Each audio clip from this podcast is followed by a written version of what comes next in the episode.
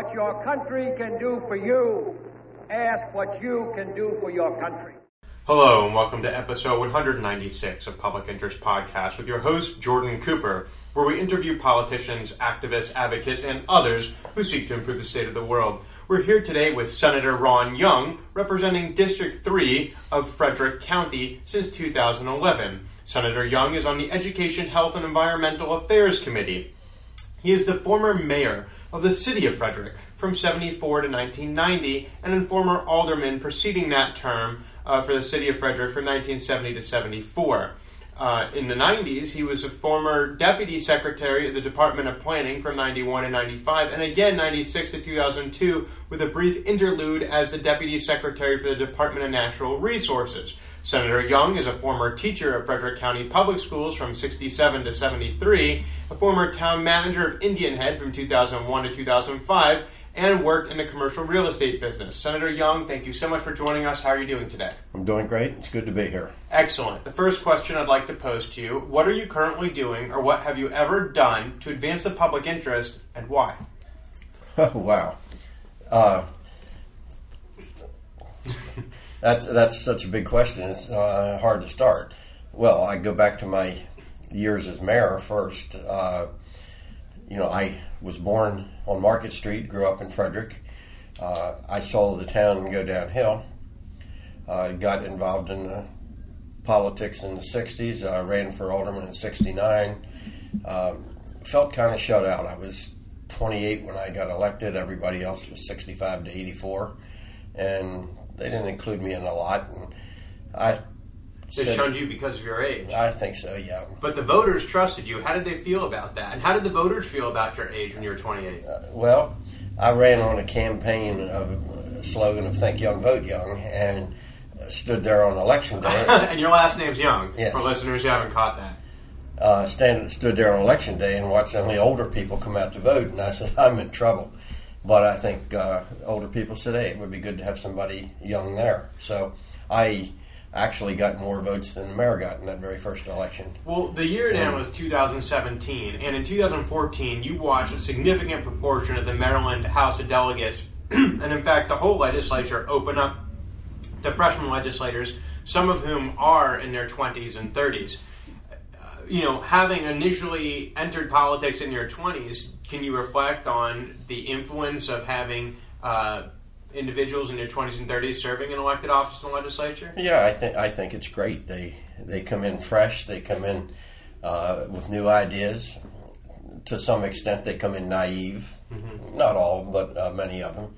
Uh, but they're not bound by uh, tradition in a sense. They they can try and new ideas and think new ways, and some of them might be bad and not work out, but they, they bring a freshness that works. And I think I did that when I became mayor.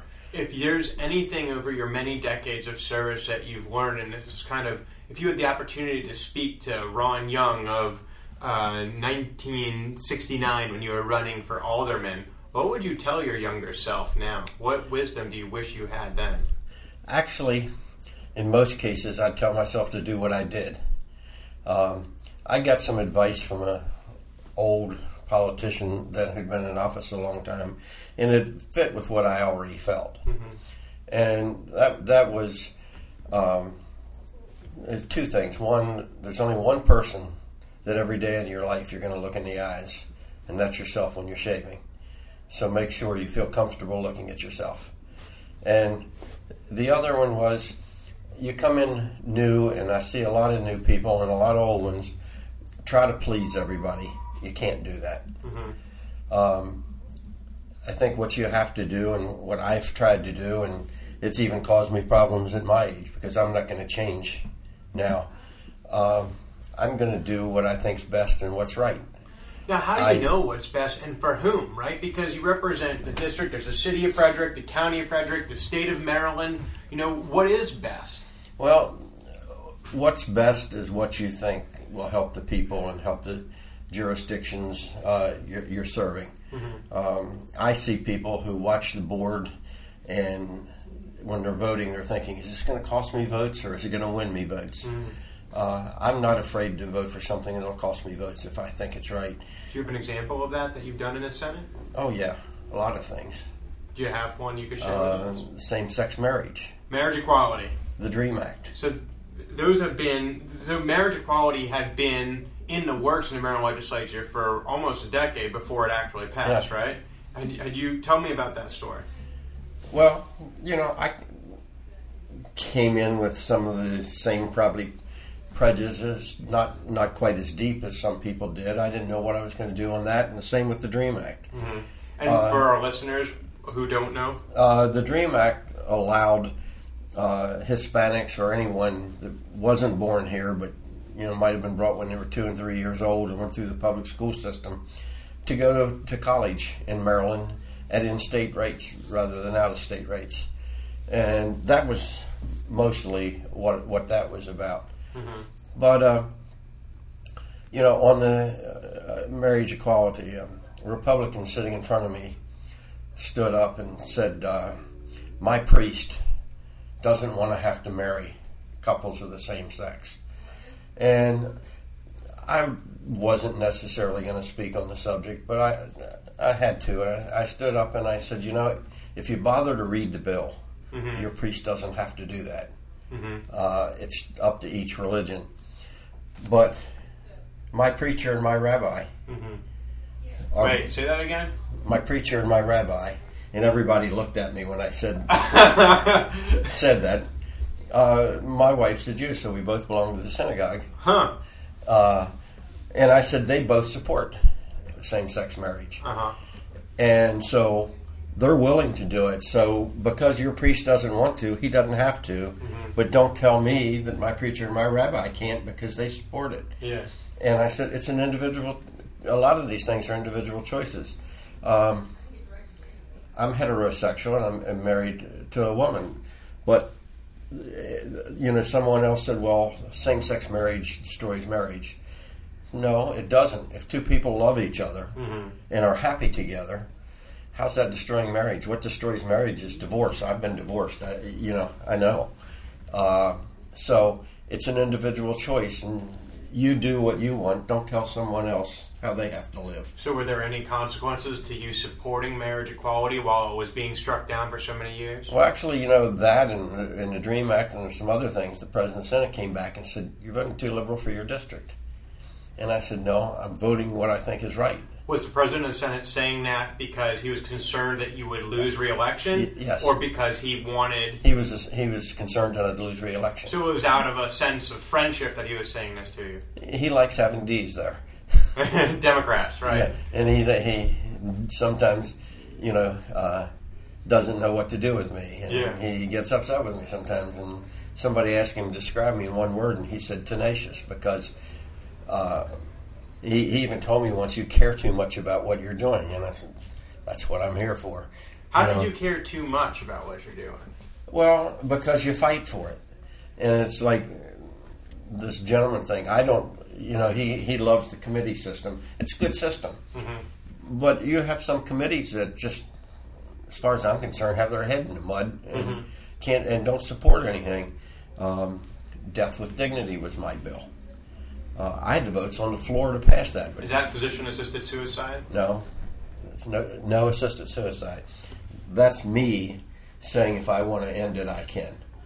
Yeah, there's no assistance. Meaning that you can commit suicide yourself. Yes. Uh, but the bill allows a doctor to prescribe the medicine. An overdose. Whatever, yeah. It's not not necessarily overdose, but it's a, a drug that will kill you. Yeah. And, uh, you know, again, that's a personal choice. I don't know that I would ever do that, but you know what? I'd like to have the option. Uh, my sister passed away this summer, and I flew down and spent a few of her last days with her. Sorry to hear that. Thank you. Uh, she had tears in her eyes, and she said, "I wish we had that." She said, "I can't take this pain," and uh, so I, I think it ought to ought to be a, a personal choice. Well, I was upset, and, and I made the comment that the, my last year in the legislature, if that hadn't passed, I was going to try to take it around the committee to the floor. And you can't do that. And I said, well, you know, I, I believe in it, and uh, so I Why did it fail? couldn't get it out of that committee. But isn't there if there's enough votes in the in the Senate, can't you override the committee and bring it straight to a floor vote? Legally, you can. Nobody does it. It's just like a no-no, and uh, that's why I said I would do that by my last time there. It would be an had passed. effective ouster of the president, wouldn't it? Well, it, it would start a precedent of going against uh, the committees and whatever. But I think there are times you do that. I think the legislature is always behind the public. Uh, there are people that still hang on um, on, on the uh, Dream Act. Again, one of the our senators, you know, said, "Well, I'm not saying kids, these kids can't go to college. I'm Yeah. just saying they should pay out of state tuition." Right. Well, out of state tuition is probably twice what their whole family makes. So you're telling them they can't go. Yeah. And uh, I said one of three things will happen if they can't. They'll they'll end up working under the table. They'll find ways to get on social programs, or they'll join a gang and become criminals. And, and guy said, then put them in jail. I said, do you know we've got these bright young people with 4.0 plus averages who want to be citizens and pay taxes and work and contribute.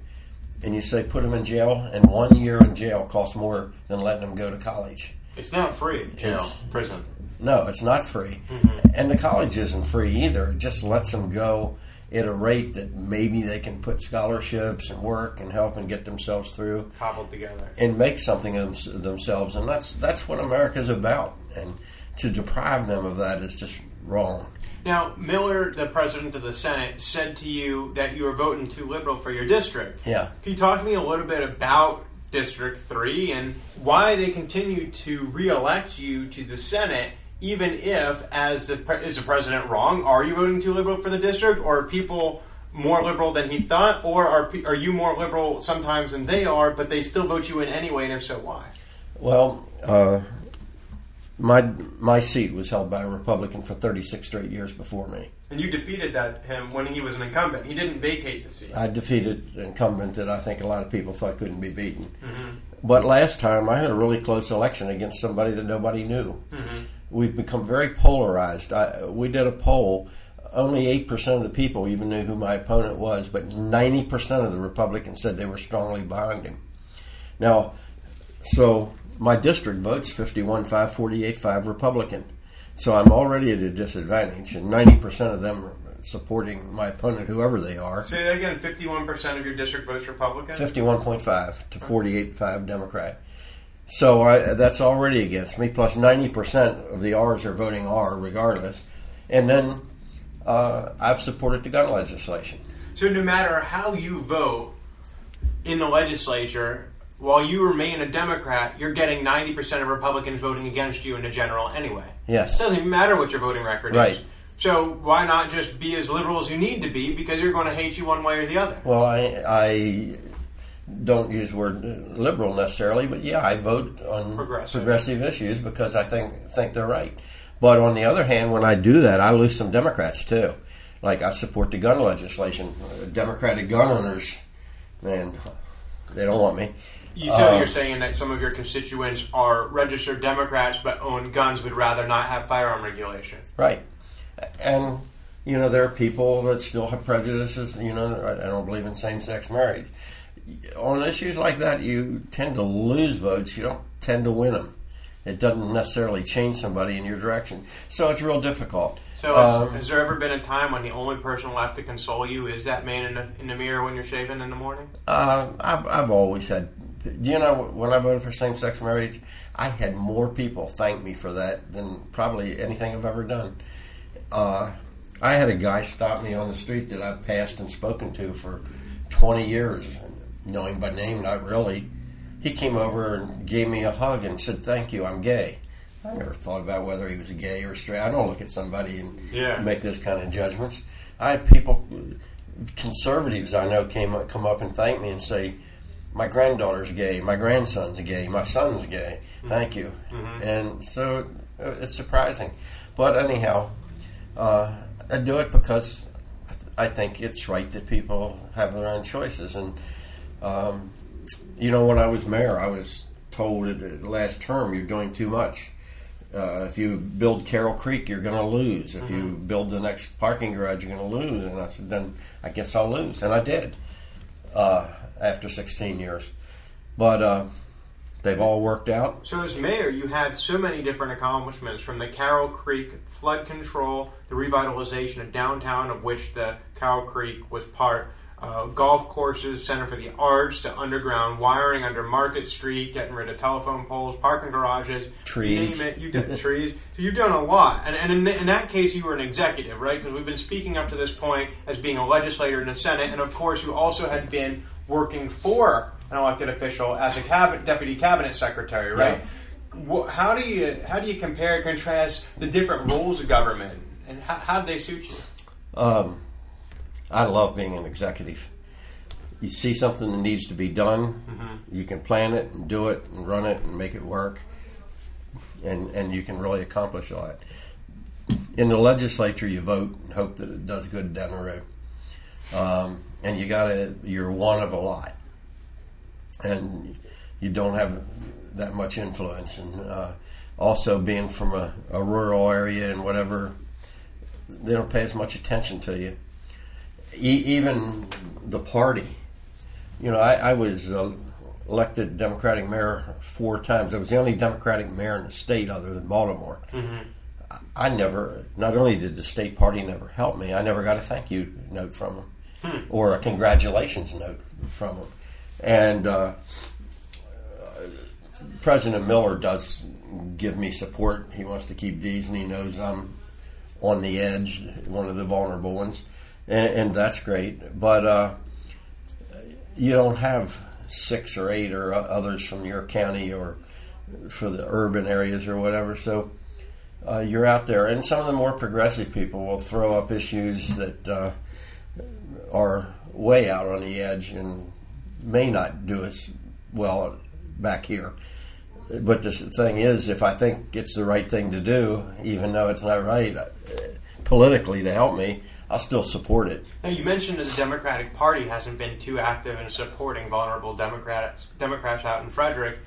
The party structure as a whole across the nation seems to have a waning influence on electoral politics. As you see, the current presidential administration completely bucked the establishment of the Republican Party. Uh, you see the success of the ultimately unsuccessful campaign of Bernie Sanders, but the wildly popular nature of that campaign. You see movements like the Tea Party, which try to hold the Republican Party hostage in Congress, and you see Mm-hmm. They the do a good job of it too. and you see the Occupy Wall Street movement on the left. On the left. So, what is the role of the party today in American politics? Uh, it's tough. I I think the parties have made mistakes. I, I know back under Governor Glendening, and I totally disagreed with what they did.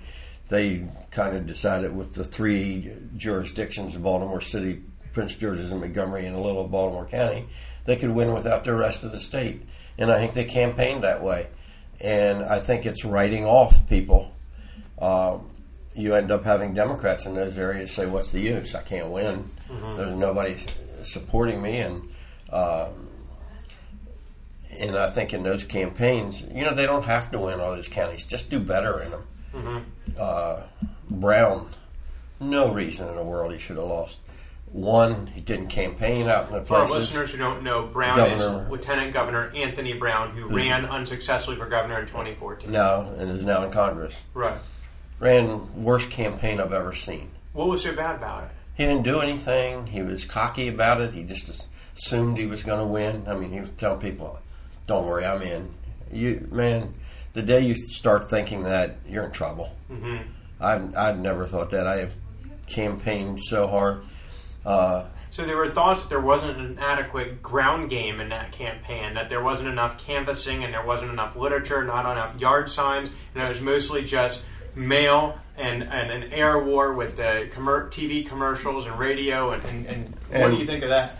and it was similar to the Trump campaign. It's, ta- too much time talking about what was wrong with Hogan instead of what was right with him. And again, he wasn't out invisible and and open, and it was it was a terrible campaign. There's no way we should have ever lost that. Um, I think we'll take it back next time, but uh, we'll have to see. Is there any? There's a global tide of populism that's taking effect in Europe and uh, and in the United States. Sadly, most of it's negative stuff. It's people that feel left out. A lot of white men.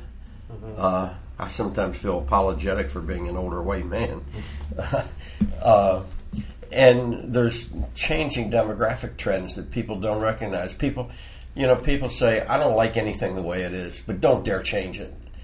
And uh, demographically, I think this was the first year ever that uh, a child that was born, white child that was born, won't be the majority of the kindergartners that they enter school.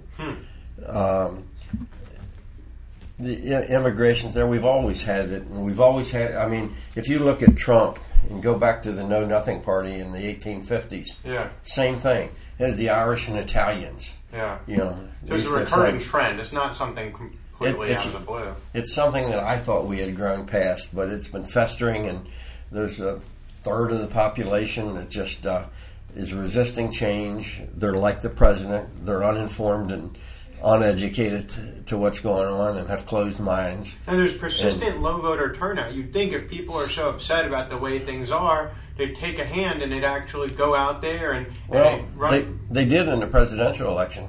They, it, I mean, I think it was the whole wrong direction, but they were upset and they came out.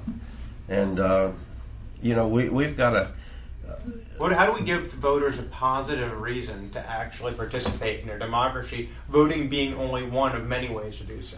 Well, one of the things we we really have to do is create good jobs. The middle class is dying, and the middle class is what makes a country great. And the tax structure, and this this president got these people by promising him something, and he's gone the other way. Uh, he's taking health care away from them, and he's making the rich richer. Uh, under Eisenhower, my God, the rich paid something like ninety percent taxes. Yeah, the they're upper- way down now, and they want to cut it farther.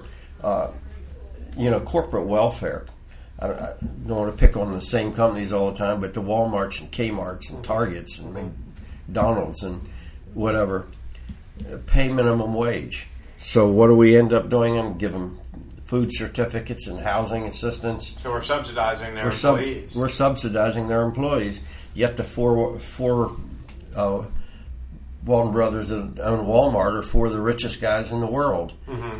They could still be really rich and pay their employees. right. And uh, you know, we talk about minimum wage. We shouldn't. We shouldn't even be talking about minimum wage. We ought to be talking about a livable wage. Mm-hmm. Anybody that works forty hours a week ought to make enough to at least know they can afford a place to live and put their kids in school and have insurance. Now, some people are pushed out of work by the con- by by workforce contractions and, and being laid off by large em- uh, employers. And some of those individuals may say, "Well, you know what? I'm going to be an entrepreneur. This whole employment thing made me too vulnerable. I'm going to start up my own restaurant, my own business, my own accounting firm, my own consulting thing."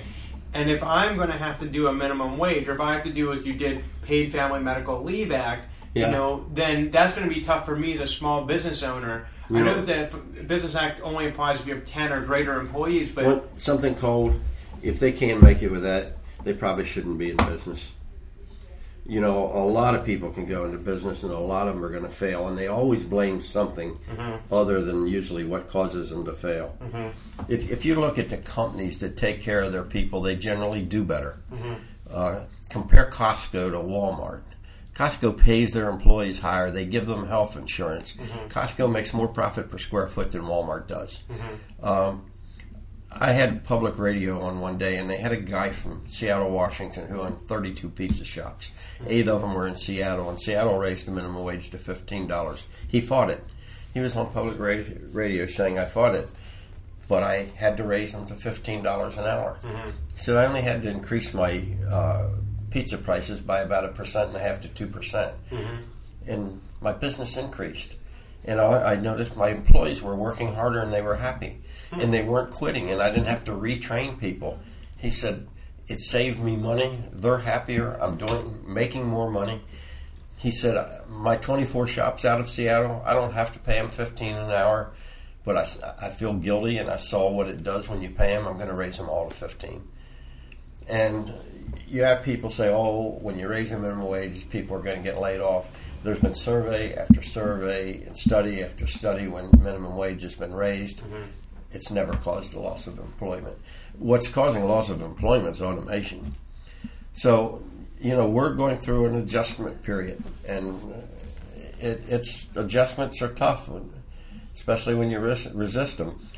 Um, there's a demographer who's head of the department at the University of North Carolina named James Johnson who has a talk he gives, and six uh, six trends that are cha- changing the country, and like them or not, they're happening. And he puts cute names on them. One of them's called "The End of Men." Al Gore has a similar book yeah. with six themes. And uh, he said sixty percent of the colleges graduates today are women, and seventy percent of the professional degrees women are taking over. Uh-huh. Like it or not, it's happening. Um, the browning of America. Back in my age, you never saw mixed sex, uh, mixed race couples. Mm-hmm. Now it's all over the place. Mm-hmm. Uh, so the browning is the change there. Uh, the graying of America. There are thou- uh, thousands of baby boomers retiring every day. Mm-hmm. So while we've had an unemployment problem, we're soon going to be short of workers. There was an article in our paper a couple of weeks ago. They can't find employees at some of the local companies. Hmm. So, two things: we got to pay them, we got to train them, and we need immigrants. And, and we've got uh, 11 million, whatever the number is, Hispanics here, and most of them are hard workers, want to be citizens, want to pay taxes. We're going to need them to support people my age that are retiring, and uh, so that's another another trend, and it's just it's changing. The, the South will rise again. South's turning blue. You know, Texas, Georgia, They're Florida, from the Civil North... Rights Act, LBJ. Hmm? The South is recovering from LBJ and the Civil Rights Act. Well, Hispanics and African Americans are moving south. Mm-hmm. Virginia, North Carolina, Georgia, Texas, Florida, they're already purple, mm-hmm. and they're going to turn blue from you know the migration, and, and the whole South is. So again, you know, parties have to adjust. We have to adjust. The, the world's changing you know, I, I hear people say, "Oh, I'm glad I don't have to be born today and live what they're facing." But you know, the young people, it's their first time. Yeah. It was, my Each first time was different. Each generation their has their own challenge and a different time. So, Senator Young, as we approach the end of this podcast, a final few questions for you. Sure. Um, you've given so much of yourself. I mean, first entering public service as an alderman in 1970. So we're talking 47 years ago. So almost, yeah. you know, 50 years in elected office or appointed office doing public service. Why? Um, I've enjoyed it. Uh, I believe in passing it forward. Um, you know, I, I, grew up in a very, very poor family, and my brother and I went different directions. All he th- all he thought about was making money.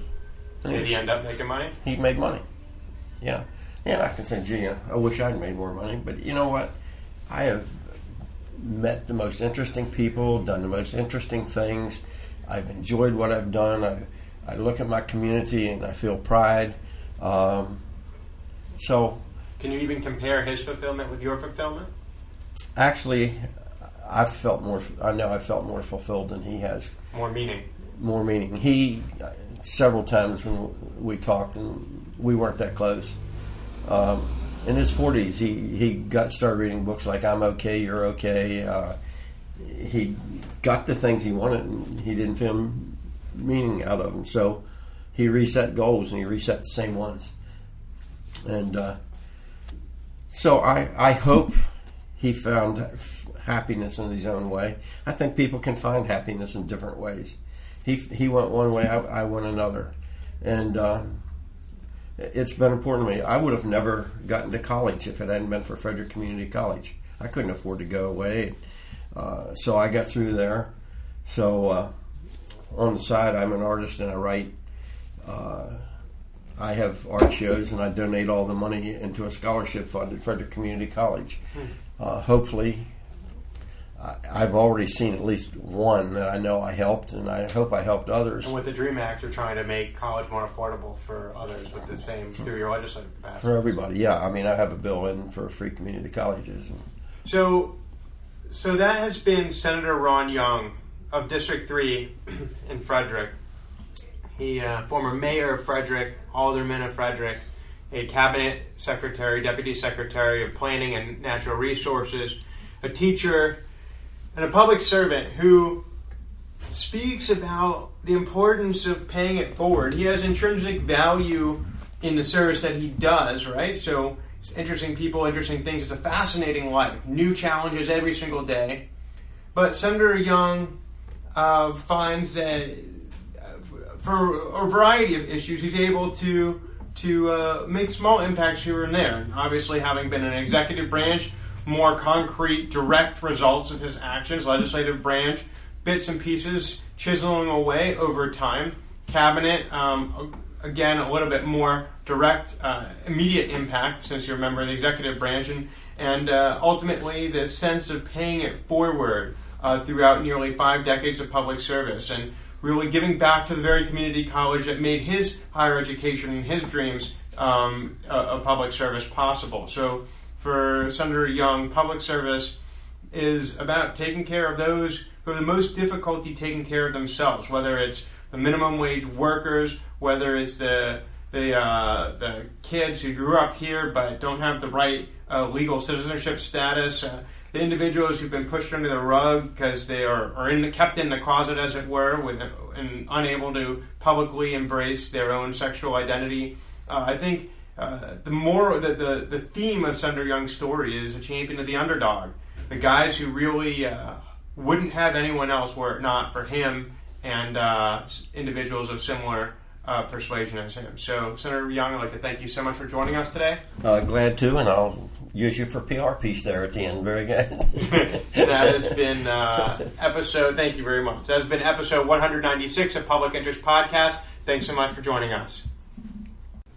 This has been another episode of Public Interest Podcast with your host, Jordan Cooper, where we interview politicians, activists, advocates, and others who seek to improve the state of the world. I'll remind you to subscribe on publicinterestpodcast.com and on iTunes. Leave a review of this podcast on iTunes and listen on Stitcher, SoundCloud, Castbox, Blubrry, Player FM, Facebook, Twitter, LinkedIn, and YouTube. Should you wish to comment on this episode, you're welcome to leave a voicemail at 240 630 0380. And the first three minutes of that voicemail may be played in future episodes of Public Interest Podcast. Should you wish to support the podcast, you're welcome to leave a contribution in an amount that you feel comfortable with at publicinterestpodcast.com. Thank you so much for listening, and we'll talk to you next time.